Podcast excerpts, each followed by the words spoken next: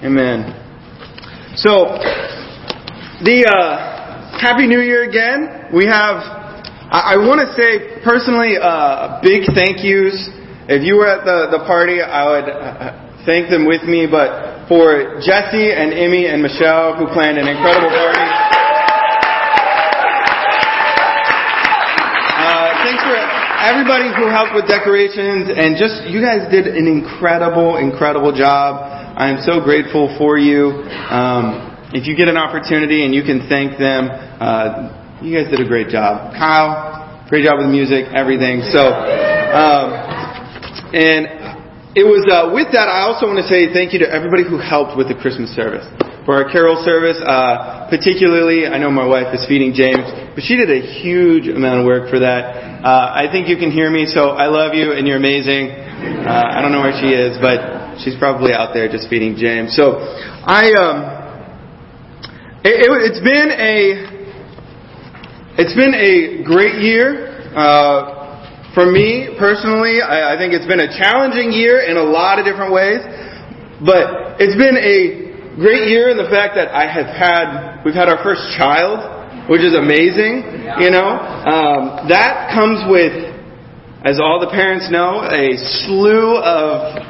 Uh, it just turns your world upside down. You know, and it's been a it's been an incredible journey, and Chris and I get to enjoy looking at pictures all the times. And it's easy to get like, uh, I'm so tired, I'm so this. But then when we look at little videos and clips and the the good moments, it's easier to remember, you know, and to reflect on the good things that have happened. Um, I, before the year ended, I made my final student loan payment so that I could say I paid off my loan, student. So that was nice. I was like, I'm just going to do it. And so just went ahead and uh, pulled the trigger on that just so that I'm like, I'm going to add that to the list for 2016's victories. But you know, for the church, it's been a, a, a really, it's been a good year as well. Uh, I think in a lot of ways. You know, for the first time, we've had a, con- we, we helped someone become a Christian in every one of our ministries this year. You know, and so in the past, we've had, we've, I've been like praying and praying and praying, and then we've seen like, you know, we'll have one in everyone but one. And then this year, though, this last year in 2016, we did see, we saw a teen become a disciple, we saw a campus student become a disciple, we saw uh, marrieds, and we've seen uh, two young professionals as well, or uh, a young professional and a single. I mean, it's been great, right? Uh, to see that and to see God working in that way. You know, we, uh, I, don't know how many of us know this, but the New England School of Missions which is um, part of what we went to, but that's um, they actually provided a grant for us. We received a ten thousand dollar grant so that we can actually keep Jesse as an intern uh, for this next year, which is an incredible thing, right? And so as you know, we're not a totally self-supported church yet. We're still um, funded and supported by other ministries in New Hampshire and in Boston. But to be able to receive a $10,000 grant to really help in that is huge. You know, we've, we, for the first time, we not only met, but we exceeded our special missions goal. Right? So that was, that was incredible. You know, it, it was great to see that for years, you know, the church, uh, I know Kristen and I and the church has been praying and praying and praying for mature married couples to move in who could really be a part in helping uh, both in marriages and with parenting and all of that. You know, and now we have had, we've had the Leaps move in, which is an incredible blessing to us. We're so grateful for them. The, the Beer Horse have moved here. That's, that's on my personal victories and I think on the church victories list. You know, because that's, they've, they've raised their kids as well. They're incredible disciples and they've, they've been around for a long time and, and done a lot. You know, in the same sense, I think uh, surprise gift. The, I think they're down in Connecticut, but the Grandscogs moving in. That was an incredible thing. If you spent much time with either of them, they're so absurdly loving. Uh, Helen is just out of this world, and Carl is just deep. And yeah. up here, uh, like, you know, uh, on the, the scripture stuff, man, he gets in there. But it's been, there's been a lot of great victories for the church, and I know that there's been different challenges as well. And as Peter said, some people are happy to see 2016 go, and other people are sad and feel like, hey, let's let's keep the momentum going from that. You know, but I think for this new year, it's always, I do think, a time to review, you know, past goals, things you've set. You know, and I, I, I have no problem with what Peter said. I think sometimes having goals, it's, it's a good thing. It helps me. But I don't really want to talk about goals uh, today. I want to talk about focus. Right? Because we can set goals and they're good. I looked at, at my goals from 2016 and I like to set them every year. I've made some new ones. And uh, as I looked at my 2016 goals, I had probably 15 different books on there. I think I read three of them. Uh, you know, I read a, lot of other books besides those. But at some point in the year, my goals stopped being my focus, right? I stopped paying attention to that's what I wanted to work on. And what I realized is that what I really need is to figure out what do I need to focus on, right? Where should my focus be? And that's what I want to talk about today. And so, uh, the title of this this morning's sermon is "A New Year, a Renewed Focus," right? A new year, a renewed focus. Because sometimes, this oftentimes is a time of year where maybe you've never really set your eyes on Jesus before, right? Maybe it's time to, to refix our eyes on Jesus, and, that, and that's a bit of what we're going to talk about, and, and looking at his example for us. But in Hebrews chapter 12, if you got a Bible, let's turn there really quickly. I want to read just this first this first part here, and we're we're, going to start off here, and we're going to uh, end up in a couple different scriptures. But it says this and starting in verse 1 Therefore, since we are surrounded by such a great cloud of witnesses, let us throw off everything that hinders and the sin that so easily entangles. And let us run with perseverance the race marked out for us. Let us fix our eyes on Jesus, the author and perfecter of our faith, who for the joy set before him endured the cross, scorning its shame, and sat down at the right hand of the throne of God. Consider him who endured such opposition from sinful men, so that you will not grow weary and lose heart. You know, uh, my goal is to take a, a little bit of a different look at some of these scriptures today. You know, but here what we see is the, the writer of Hebrews, he's saying, guys, we're called to run a race, right? We're called to run it. But he says, but to run it, you have to fix your eyes on Jesus. Right? You must fix your eyes on Jesus because otherwise, how do you know which race you're running in? Because uh, run in the race that's been marked out for you. Right? So they do the, uh, the Burlington Marathon every year and you could go run the distance of a marathon through Burlington, but that didn't mean you ran the Burlington Marathon. Just mean you ran the distance of a marathon in Burlington. You guys get what I mean? Yeah. So, the, but when we look at this though, we look at what's been marked out. What's it saying? Well, this idea, I think it's saying this, what's marked out for us is the race and the path that Jesus has already laid before us. What does it mean? It means following the example of Jesus. Right? Looking at Jesus' ministry, looking at the way he lived his life, what were the things that Jesus himself focused on? Right? What did he do? And so that's what I'm hoping to look at today. For us to talk about. How did he live here on earth? And then what does that race look like for us then? Right? You with me? All right. You know, when we look at what it means to be a disciple, because if you're running a race and somebody else is marking the way for you, you're following where they've been. To be a disciple means that we are following where Jesus has already been. Right? We're, we're following his example. We're following in the way that he loved and in the way that he was merciful and gracious. And we're following in, in a lot of the actions and different things he does. Now, when I think about this, the idea of Jesus, he's saying, yeah, you're going to be my followers. You're, you're going to be that. But at, at some point, you know, when we're following Jesus, we're fixing our eyes on Him. We're striving to know Jesus, and not just know Jesus, but be known by Jesus. Right? And I don't know how often we think about that. But in John 15, 15, He says, you know, I now call you my friend. Not just a servant, you're my friend. Once you've gotten to know Him and He knows you. And that's, that should be a lot of our goals. But a disciple is someone who who's really followed him in that way and has fought to know him in that way and be known by him. Does that make sense?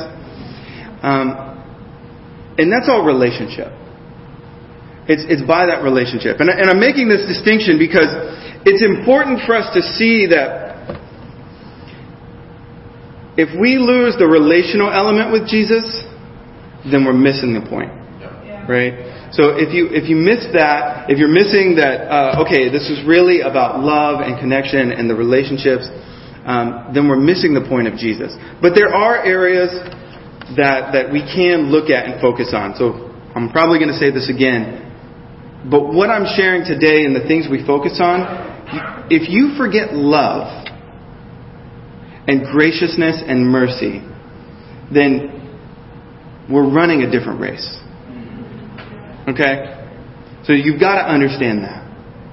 Because that's the heart behind, behind all of this. But while on earth, what did Jesus do? You know, Jesus would walk around and he used his own feet to travel. He used his own hands to touch people. He, he would use his own mouth to speak and to preach to people. And so in, in doing those things, he didn't, he was providing the example for his disciples, right? He's providing them because at, one, at, at some point, which he knew, is that he would no longer be present. And what he says is, well, I use my body now. He says, you will later become my body. That's what we look at in uh, 1 Corinthians 12, where we see that we are the body of Christ. We actually become the hands and the feet and the mouth of Jesus, right? So it's the body of Christ that's called to continue the ministry of Jesus. And it's not, you know, and, and while that verse does talk about it, um, it talks about how each part has its own work. You know, the eye cannot say to the hand, I don't need you. And, but the whole body works together. Uh, we're going to look at three different aspects of how Jesus focused his ministry. I think he focused on three things. He focused on preaching, he focused on teaching, and he focused on serving. Right? And in, in, in 2017, I hope that these can be three things that we focus on as a church. That if we're going to ask something, we go, how does this help us either teach, preach, or serve? Because those are the aspects of Jesus' ministry. And all of those things that we do, we should do with love. Right? And so, when we look at this, like I said, you must remember it's about the relationship. Uh, if you have a Bible, turn over to Mark chapter 4. What we're going to jump into first, actually, is how Jesus gave his example in teaching. In teaching.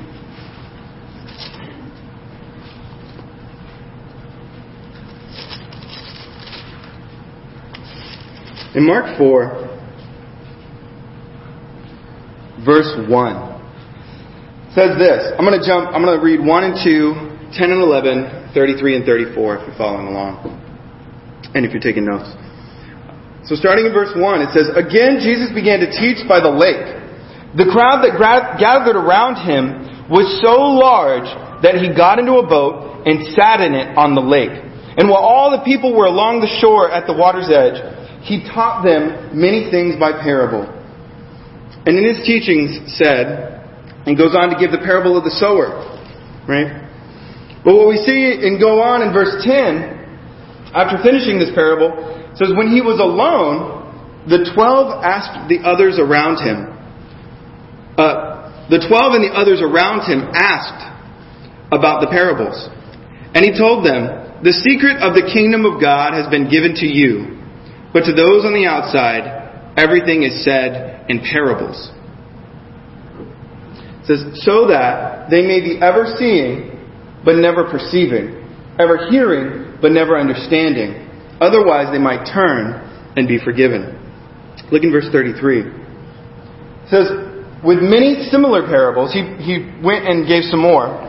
It says, with many similar parables, Jesus spoke the word to them, as much as they could understand.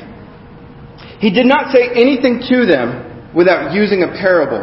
But when he was alone with his disciples, he explained everything. Now, you gotta look at this picture. So, so paint a picture for yourself. Jesus is here by the seashore, right? Or, or by the Sea of Galilee. And so he's, he's preaching there and such a huge crowd comes that he can't talk to everybody. So he gets out on a boat farther away, which is what's cool, you know, when you're out on the water, if you ever make noise, how like sound carries over water is always so interesting. But Jesus is out there and he begins to preach to this huge crowd. And he tells this parable, and then he comes back, and I find it interesting that the Bible says when he was alone, but even though he's alone, it, you know, they're saying the huge crowds are gone. He's not really alone. He's with his disciples still. And it says, for so long I've read the scripture, and he says the twelve, and I only thought the twelve, but it doesn't. The apostles aren't the only ones that are there, right? It says and others. And to those others who are also his disciples, he's teaching them. Right? And what we see is that it goes on and he continues to teach. He's not just teaching 12, he's teaching more than 12. And there's a couple things I think we can learn from this about Jesus. So we're taking a little bit different view. Some of you probably thought he's going to tell us we need to sow seed uh, when I started the scripture. But here, what we see in Jesus is he's saying, I'm going to teach, I'm going to preach, I'm going to go and, and give sermons, essentially, but he says, but his disciples would be the ones that he really, those who would really go after learning would be the ones who would learn. And I think we've got to look at how can this apply to us? How do we look at this? As much as the teaching ministry of Jesus, what he did and what he needed for us, how we apply this to ourselves, is actually looking at his disciples. What were they like? They were learners. Right? They were learners. They would not just be there to listen to Jesus, but then they would go later and they go, Jesus, what does this mean? And they would ask him, and they would seek to understand in a deeper level, wanting to know. And so what we see is, if for them, they desired to know. Those disciples desired to know. I would say if we desire to be disciples of Jesus, we must also be determined and be eager learners. We must be eager learners. You know, these guys put themselves in situations to learn. And then they weren't satisfied with just that. They went and made sure to ask questions. And I think one of the things that I, I was taught as a young Christian, and I think is so true, and, and I've even strayed no, I, I, when I talk to uh, so Mike Van Auken, some of us know Mike Van Auken. He leads uh, the church in in uh, Metro region of Boston. I try really hard to have a list of questions to, to bring to Mike to our D times. And, and I try to go, here's what's going on, let me ask you about this, let me ask you about that, let me ask you about this. Because what I was taught as a young Christian was I was shown that a disciple is an eager learner. And I would go to Bible studies with the brother who, uh, who helped me become a Christian. So after I became one, he would invite me to go to Bible studies with him, or I'd be reaching out to people, and he would come and lead them. And then he would ask me this question, for like early on. He'd ask me, "So what did you learn? What did you learn?"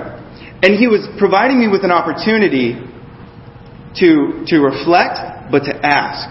And then soon he actually stopped asking me that question, and then he expected me to begin to ask questions myself. And if I wasn't, he would ask me, Are you serious about being a learner, a disciple of Jesus? Do you really want to learn? And he would challenge me on it. he's like, uh, uh, I often got challenged on, on being prideful about it and not wanting to, feeling like, okay, I know what I'm doing, I know what I'm doing. Where the reality is, I'm still trying to figure out what I'm doing. You know what I mean? And I'm still trying to understand Jesus better. I'm still trying to understand the scriptures better.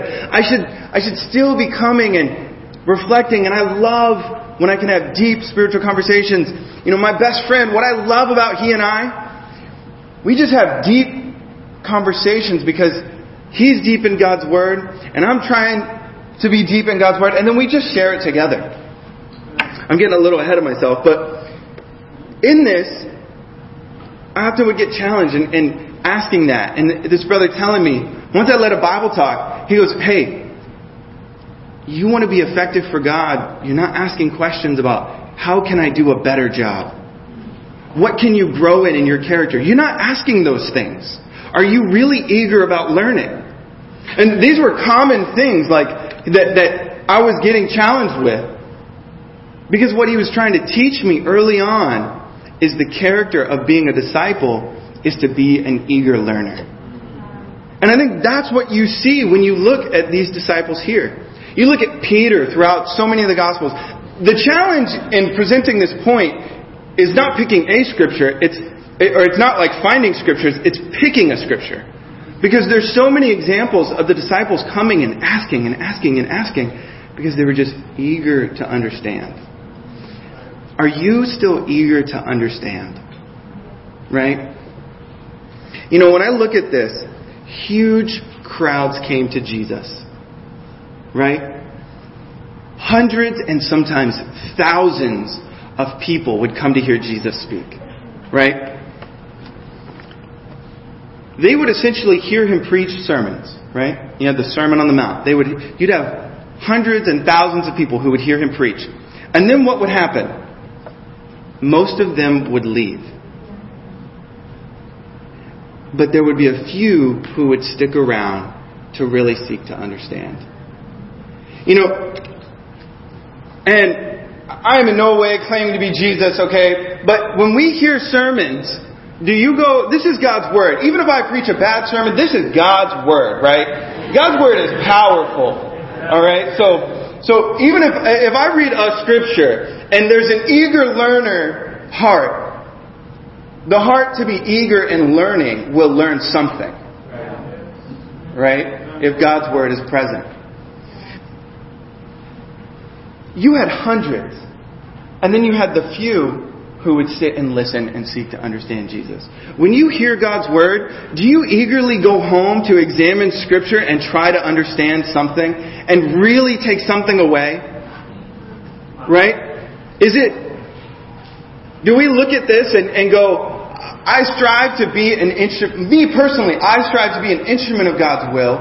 I, I try not to be like, yeah, I stand up and preach in front of the church, but I don't want this to be about me. I want this to be God's church. Right? And so when you come, do you think about, hey, what was, do you have the faith to go, God has put this person here to be the mouthpiece. I should try to figure out what God is trying to say. You guys get what I'm saying? Or is it, well, what did this person say? It was presented this way or that way. But going, is there an eager learner's heart? To go home and examine Scripture yourself. Right? To, to go and, and dig in with others. Right? When we look at this Scripture, I said the first thing we looked at was coming as an eager learner to examine the scriptures later. If, if we can look that at ourselves. But second part of this scripture, I'd say Jesus' personal relationship with them. Right?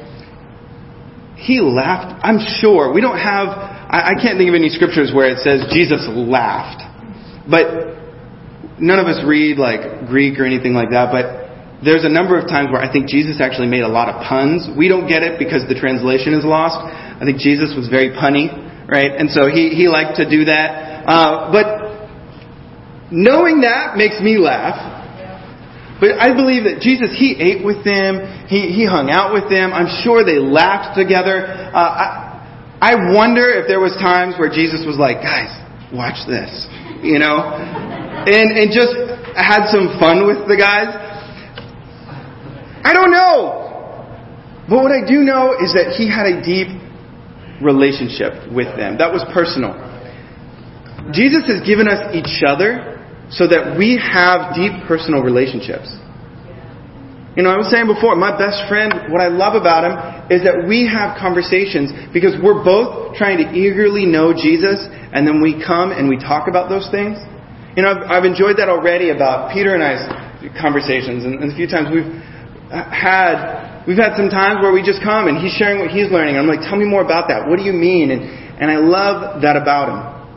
Uh, hopefully you guys will get some time and to hang out with him and Jeanette as well because I'm sure you'll also be encouraged by that. But it's, it's that aspect of are you striving to have those relationships? Right? Are you striving to be an eager learner that can also get and, and be that for someone else? Does that make sense? Because that's who the disciples of Jesus were. They would come together and they'd ask questions, and sometimes they'd ask stupid questions, and Jesus would say, literally, Are you so dull? Right? He'd say stuff like that to them. And I'm always like, wow, Jesus, that was harsh. You know? But I'm trying to understand, you know, and that's my worldly point of view of Jesus, and I'm trying to change that. But amen. You know, but it's, it's looking at trying to understand Jesus in the godly way, right? And I want to study that out, and I want to know that better, and I want to know Jesus better. But do you? And do you do that with other Christians? Do you do that with other disciples? Does that make sense? You guys hear me? When I think about being this teaching part of Jesus' ministry, Jesus taught them so that eventually they themselves would be teachers. He knew that that's what they would become.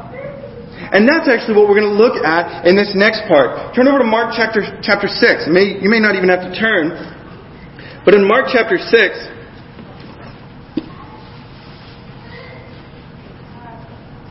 Jesus actually what we see is he sends out the twelve. Starting in, we'll do the second half of verse 6. It says, Then Jesus went around teaching from village to village. Calling the twelve to him, he sent them out two by two and gave them authority over evil spirits. That's pretty cool. These were his instructions. Take nothing for the journey except a staff, no bread, no bag, no money in your belts. Wear sandals, but not an extra tunic. Whenever you enter a house, stay there until you leave that town. And if any place will not welcome you or listen to you, shake the dust off your feet. And when you leave, uh, when you leave, as a testimony against them. They went out and preached that people should repent. They drove out many demons and anointed many sick people with oil and healed them. You know, this is uh, in Luke, in Luke 9 is a parallel verse to this. In Luke 9, Jesus sends out the 12. In Luke 10, you know who he sends out? He sends out the 72. And for a little while, I used to think, oh, well, this was just you know, he probably sent out the 12 and at the same time he sent out the other 60 people. No, it was two different times. I think he, he trained those guys, he raised those guys up, he trained more people and raised those people up. And, and the expectation was, hey, my disciples, you know what I'm going to send you out to do? You're going to preach and you're going to serve. You're going to preach and you're going to serve. Now, you know what they had to do before they could preach and they could serve? They had to be eager learners and they had to be taught themselves. And so teaching should be a huge part of our ministry, but that's with an understanding that it grows to maturity. And maturity is becoming disciples who are out there preaching and serving with the heart and understanding of who Jesus is. Does that make sense? Yeah. So when I say this year goals, I don't want to talk about like, let's share with this many people or let's you know, pray for this many hours or this or that. No, what I want to say is be devoted learners of Jesus. Right? And understand that when you come to maturity, you will be preachers and you will be servers. Uh, you had the 12, and I've heard it said that just this was the 12. I think all disciples are called to be learners, are they not? And if all disciples are called to be learners, are we not all called to also be teachers to help bring the word to the world? Right? Now, different parts of us, different ones of us have different gifts, and I do agree with that. There are some who are just gifted in evangelism. Like I, I love hanging out with Kyle. I love, you know, Kyle's moved here and he's just an evangelistic guy. I love it. You know, that's a gift of his, right? There's, there's other people who are, I know, to be exceptional servants. People who serve, right? And when I think about that, that's a gift. And then there's teachers, people who just are gifted with teaching. And I think that's a gift of, of Peter's and a few other people I know are in the congregation. And it's just a gift that needs to be developed more. But it's, just because you have that gift doesn't mean that you ignore the others. Because we look at Jesus. What was Jesus? He was a man of perfect balance. And he had all of these. Maybe we're gifted in one way, but that doesn't mean we neglect the others. Does that make sense? We try to have that balance. And that's where it's a balance of, of focus. Recognize your gifts, but also we strive to be like Jesus. Does that make sense? Yeah. And so with us, when we look at this aspect of, of Luke, uh, or we look at the, this here in Mark, and we see of Jesus' ministry, he's, he taught them, he raised them up, he helped them eventually become prepared to teach themselves, and then he sent them out to preach and to serve. And so when I think of our church, what are we going to do? And, and, if you're not from here, I know so many of you are visiting. Thanks for coming up to encourage us and be a part of the celebration yesterday. That was awesome. But when you go home, you can take this with you to be servants, to, to grow in learning how to serve and love like Jesus. You cannot be a servant like Jesus without knowing the love and mercy of Christ. And we should serve each other. And if serving isn't happening, you know what that means? It means we're not close enough to understanding who Jesus is. We don't understand His mercy yet. Right? We don't understand His love well enough yet. If, if, if we're not preaching and talking about how incredible Jesus is, then it means we probably have gotten a little too distant of, away from knowing how amazing Jesus is. We, we don't remember what we have been charged with as disciples, those who hold the very words of God. Salvation is in your hands and it has come to the people today. And it's coming through you. But it's all the more important why we need to be those who preach and help people know God's Word. Does that make sense? Yeah. These are basic aspects of Jesus' ministry. He was a teacher. We want to grow but we've got to start as eager learners. We've got to grow and help teach others, right? And that may be in the in like the one-on-one relationships. You know, I, I don't look at. I'm not saying it as like I'm going to teach Peter. It's no, we're going to teach each other, right? We're going to come to God's Word together and teach one another. Who are you going to come to God's Word with and teach one another? Right? both as disciples, and then who are you going to reach out to that's not a disciple of Jesus? Right? And help them understand and teach them about Jesus. Right? Getting out there, and that's part of preaching the word and helping them understand that. Does that make sense? Yeah. And so for all of us, when we look at these scriptures, when we look at Jesus' ministry, what did he do? He preached, he taught, and he served. And he did it with incredible love and compassion and mercy. Church, I pray that this year, I don't want to make it about goals, I want to make it about a focus. Yeah. That we fix our eyes on Jesus and that we really strive to learn to be like Him. To get our own personal ministry to be personal ministries like His, where we strive to be like that. I know that I have room to grow. I pray that we can grow together as we fix our eyes on Jesus, run this race to save ourselves, to save our hearers, to help many know God. This has changed me. I know it will change you, and I know it will change our city. I pray that we can be like Jesus and change the world. Amen.